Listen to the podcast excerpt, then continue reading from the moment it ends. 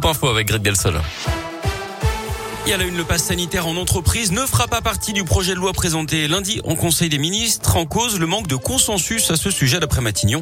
Le texte sera présenté avec une semaine d'avance face à l'arrivée du variant Omicron et officialisera le passage du pass sanitaire à un pass vaccinal. Seule la vaccination contre le Covid permettra donc d'avoir un pass valide. Le texte pourrait être adopté à la mi-janvier.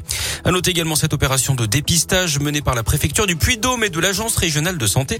Ça se passe à Clermont-Ferrand, place de Jaude, aujourd'hui, vendredi, ainsi que les 29, 30 et 30 décembre.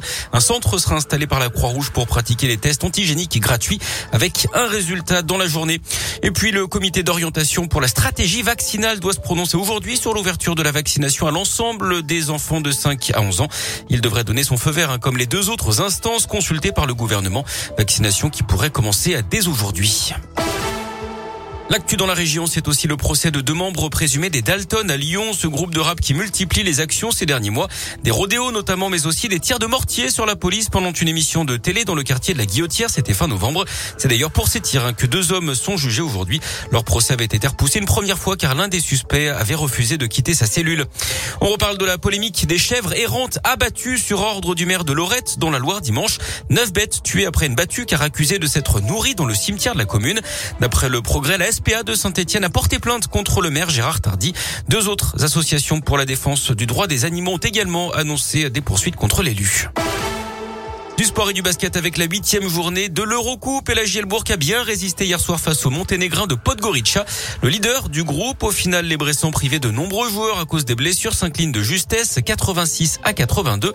On écoute l'entraîneur Bressan Laurent Legnam au micro Radioscoop de Didier Berthet. Voilà, on sent une équipe qui est affectée par ce qui se passe et qui a envie de bien faire. Voilà, ils abandonnent pas. Voilà, on peut, reprocher beaucoup de choses, mais il n'y a pas d'abandon et tout le monde est dans le même sens, tout le monde va dans la même direction. Voilà, simplement, ben, comme je l'ai dit, je, je, paye aussi, je l'ai dit depuis le début, mes erreurs sur la complémentarité de l'équipe la construction d'équipe. Il y a aussi la faute à, tous ces blessés, malheureusement. Voilà, ça me paraît compliqué.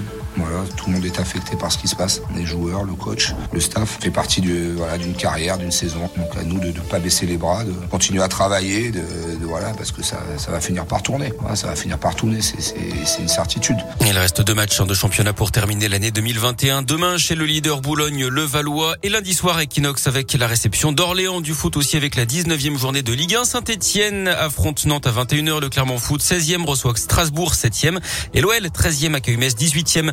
Et puis un mot des Oscars avec les nominations pour la meilleure bande originale. 15 chansons retenues au total. On retrouve des artistes qu'on aime beaucoup sur Radio Scoop. Ariana Grande sera en lice, mais aussi Beyoncé qui affrontera au passage son chéri Jay-Z. Parmi les prétendants, on retrouve également Billie Eilish. Eh bien, merci beaucoup.